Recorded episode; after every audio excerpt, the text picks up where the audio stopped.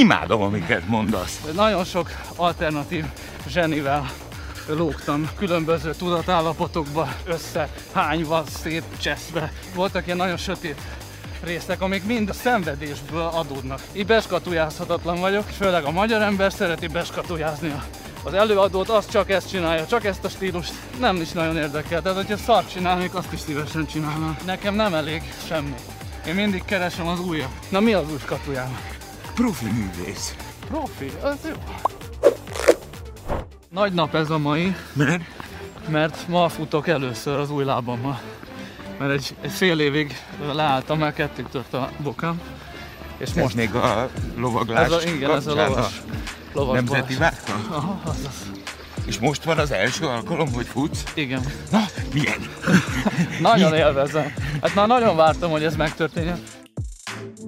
Egyébként most voltunk kint Peruba, ami pont ennek a, az ünneplése is volt, mert egy, egy nagyon hosszú hátizsákos gyalogtúrán vettem részt a barátnőmmel. És hát az, ott voltak olyan szakaszok, ahol 42 km gyalogoltunk végig ezekkel a 15 És bírta? kilós rákokkal. Nem, Nem bírta? iszonyatos fájdalom volt, írtózatosan bedagadt, viszont utána két napig nem tudtam járni, majd azt követően szinte teljesen eltűnt az összes dagadás, és onnantól kezdve tökéletesen működik, és Terhelni kell. látod, igen, Terhelni kell, csak tudni kell, hogy mikor terheli az ember. Hogy jött egyáltalán ez a nemzeti vágtán való részvétel, ahol Úgy- megsérültél? hát úgy, hogy gyakorlatilag három vagy négy éve már a Nemzeti Lovas Színháznál játszok, meg ö, trükklovaglok, ami ugye azt jelenti, hogy vágta közben ilyen akrobatikus mutatványokat csinálunk a lovon, vagy körbeugráljuk, és ezt, ezt űztem nagyon sokáig, és nagyon élveztem, és úgy döntöttem, hogy ha már így alakult, akkor Megy ez nekem. akkor a nemzeti vágtát kipróbálom. Az a helyzet, hogy, hogy nekem nem elég semmi. Én mindig keresem az újat. Mindig a változáson szeretek lovagolni. És ez azt eredményezi, hogy nekem nem lesz elég az, hogy én csak egy énekes vagyok, vagy csak zenét szerzek, ugyanis elkezd, elkezd mindenféle más mozgatni a képzőművészet, szeretek faragni, és azt, azt, nem, azt nem lehet. Zenébe is lehet faragni, csak az nem kézzelfogható. És ezek így elkezdenek felsorakozni mögöttem, ami tök jó dolog olyan szempontból, hogy, hogy van önkifejezésem, ráadásul ennyire széles spektrumon. Olyan szempontból meg nagyon rossz, hogy így beskatujázhatatlan vagyok, és ezt ugye már tudjuk mindannyian, hogy, hogy főleg a magyar ember szereti beskatujázni az előadót, az csak ezt csinálja, csak ezt a stílust, és akkor megjegyezhető. Akkor lehet vele könnyen dolgozni. Na de egy ilyen figura, aki ezer színű, vagy ezer arcú, azzal mit lehet kezdeni? Hát az nincs, az megfoghatatlan.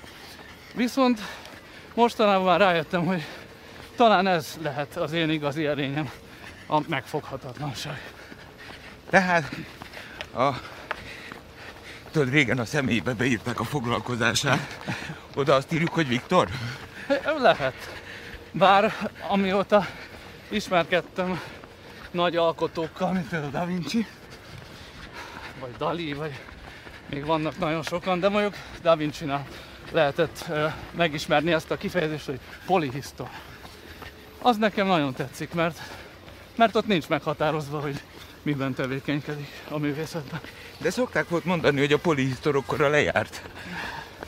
Nem baj, én ráérek. Ráérek Újra felhozni, igen. nagyon sokat küzdöttem, amikor a lemezkiadónál voltam, pont ezzel, hogy, hogy szerettek volna egyfajtává terelni és könnyebben kezelhetővé tenni. Amivel nincs baj, mert nagyon sok jó sláger született, meg, meg azóta is azokat dúdolják az emberek, vagy énekek ezeket a dalokat. Viszont nekem az nem volt kielégítő, és választanom kellett, hogy, hogy most választom azt, hogy én pénzt keresek, és híres vagyok, vagy választom azt, hogy, hogy nem keresek annyi pénzt, de minden vagyok, amit, ami lenni akarok. És Híres, vagy. Igen, de már nem görcsölök érte, már nem, már nem akarom, hogy az legyek. Görcsöltél? Régen volt olyan időszak, persze, amikor nagyon akartam.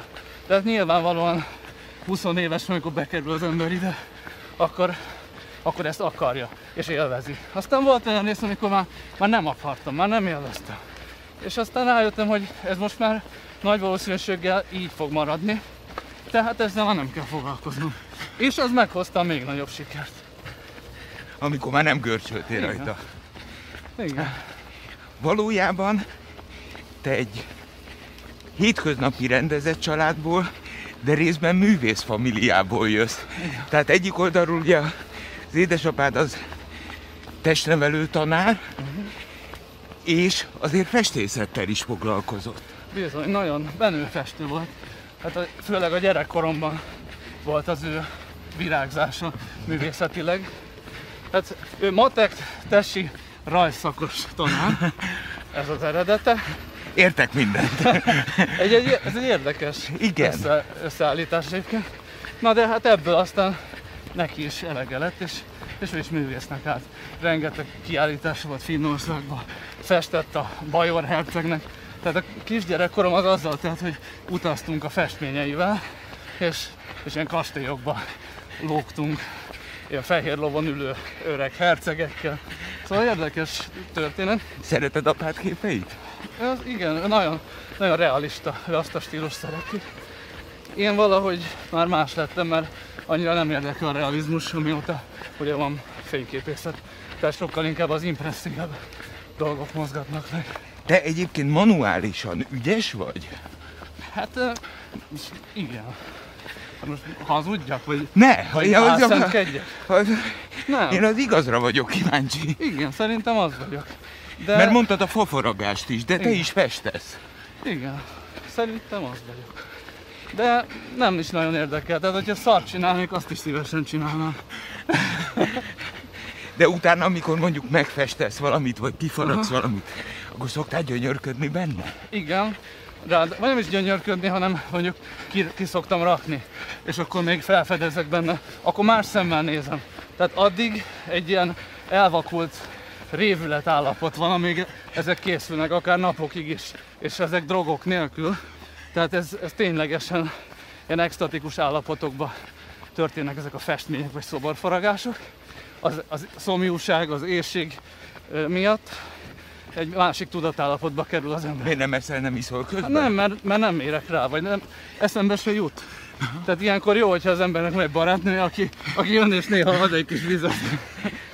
Párod ezt a művészi létet, lényt hogyan, eh, hogyan éli veled?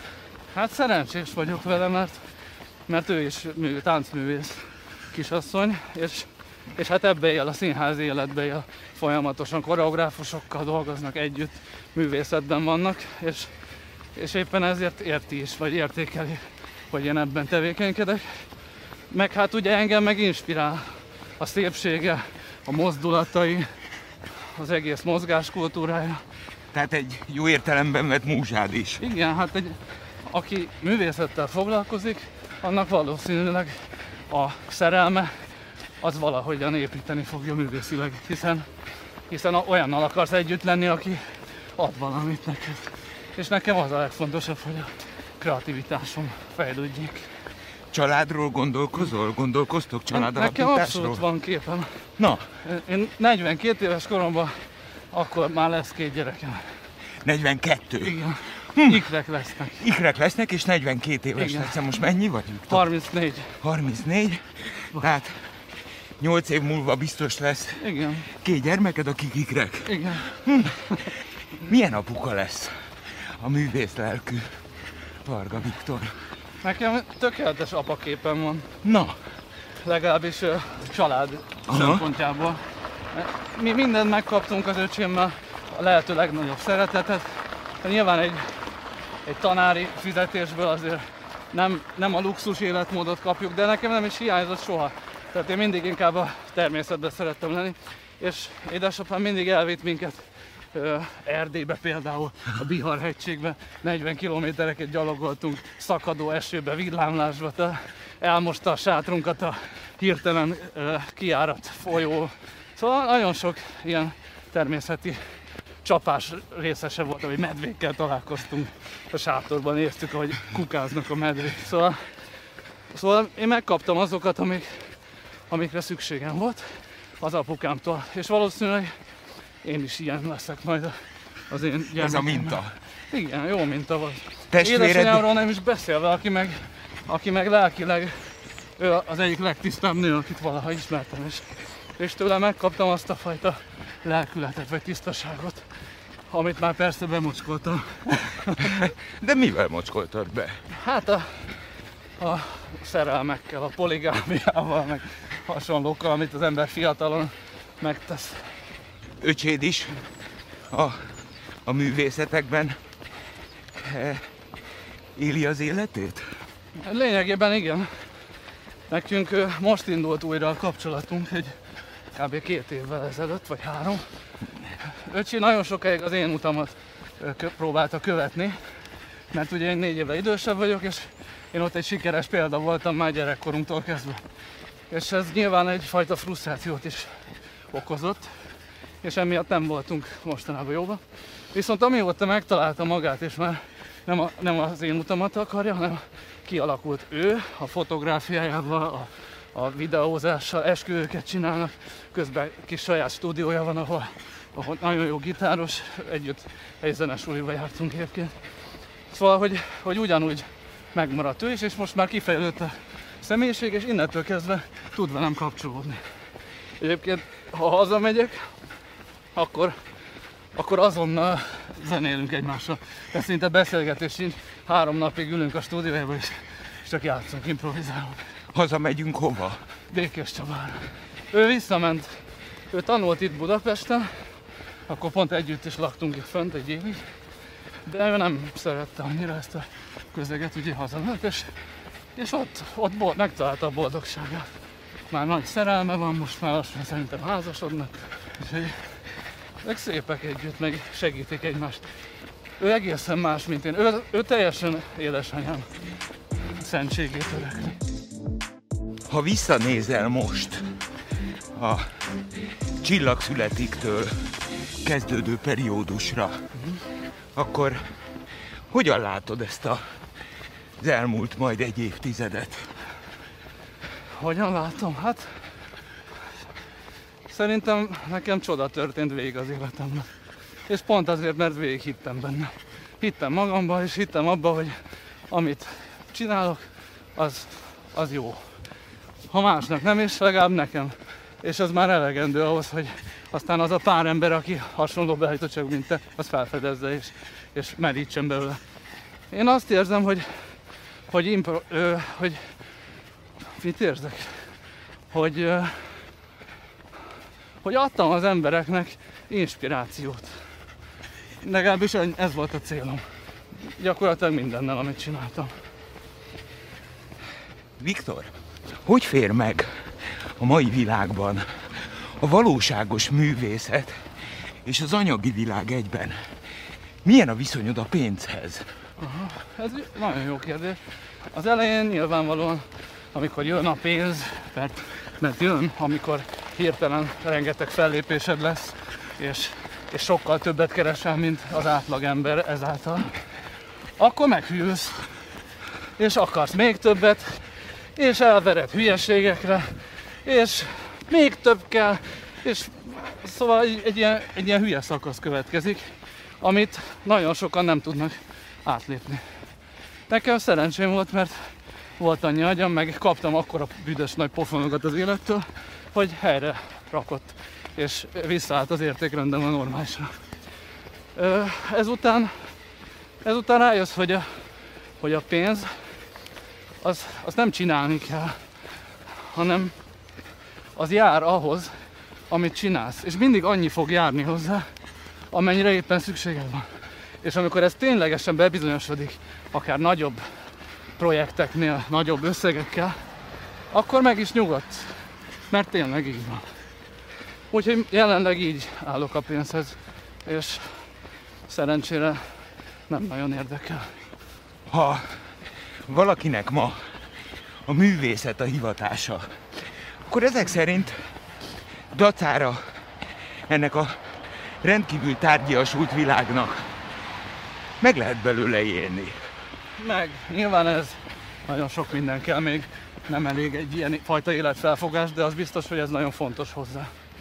De aztán kell, kell önbizalom, kellenek hozzá kapcsolatok, De ezeket mind te épített ki az évek során. Türelem kell hozzá, végtelen. Hát az elején senkit nem fogsz érdekelni, és senkinek nem kellnek a szarjaid. De hogyha türelmes vagy, és akkor is csinálod a szarjaidat, akkor valakinek meg fog tetszeni. És azt mondja, hogy jó, adja el tizet, megpróbálom mondjuk eladni. És akkor odaadtad. Nagyon olcsón neki, ő meggazdagodott belőle, de nem baj. Lenyeled, és a következő már egyre jobb lesz. Tehát mindig lépcsőzetesség van. De azt hiszem, hogy, hogy ez, ez csak rajtunk múlik.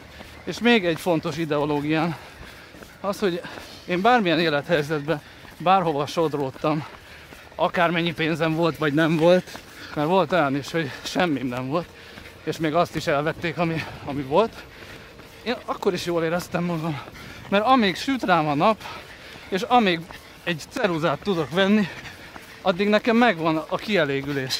Az, hogy kiraktam magamból egy érzést, vagy egy gondolatot. Tehát könnyű így, akinek az alkotásuk az örömet. Tudod, mit kezdtem most elérezni? Hogy amellett, hogy eh, hadd használjam azokat a szavakat, amik jönnek belőle. Persze, én örülök. Eh, Ránézésre is, beszélgetésbe is.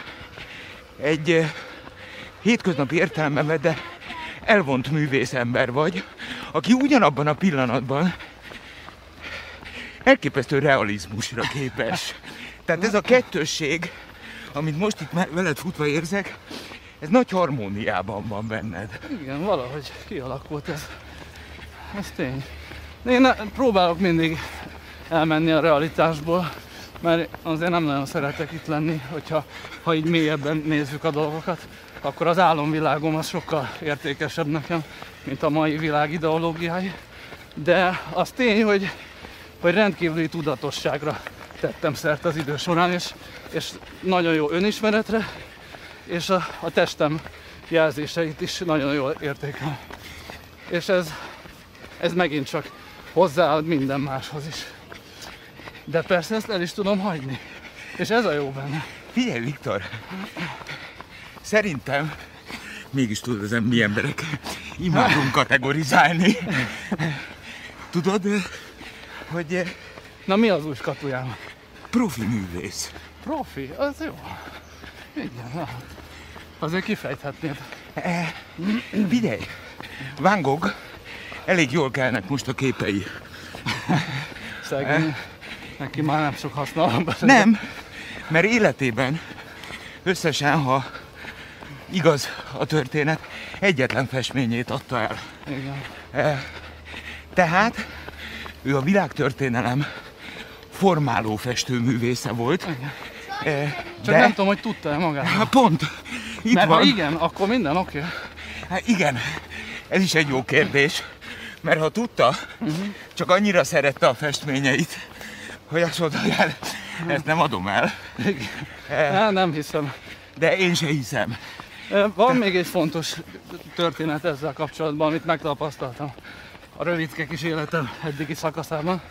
Nagyon sok alternatív zsenivel lógtam éveken keresztül kocsmákba, ilyen éjszakai klubokba, különböző tudatállapotokba, különböző festményeken dolgozva, össze, hányva, szétcseszve, felgyújtottuk a képeimet, meg szóval voltak ilyen nagyon sötét részek, amik mind, mind a sikertelenségből és a, és a szenvedésből adódnak. Ami nagyon fontos, mert, mert ott születnek az igazi művek, a szenvedéskor.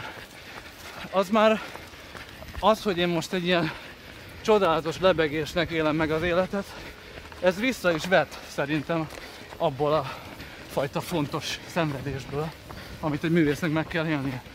De úgy vagyok vele, hogy szom fog szenvedni, már szenvedtem eleget. Most, most milyen lehetne boldogságot festeni és azt nyújtani. És lehet ezt is. De kellett hozzá az a rész. Figyelj, imádom, amiket mondasz. Mert eh, valójában eh,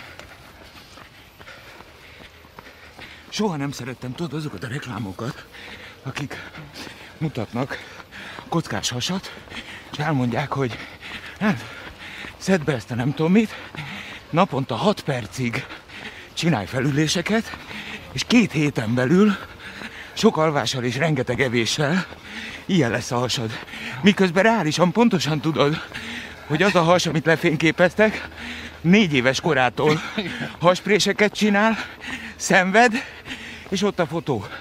Tehát a szenvedés, munka és kitartás nélküli élet az nem vezethet tartós eredményre.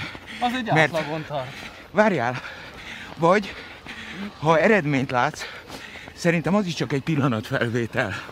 Mert utána, Hát erre milyen jó az Instagram például. igen, Befeszíted magadat, mert annyi pont megvolt, aztán telezadod magad töltött káposztába. és nem megy. percben. És nem megy. E, szóval, Sziasztok!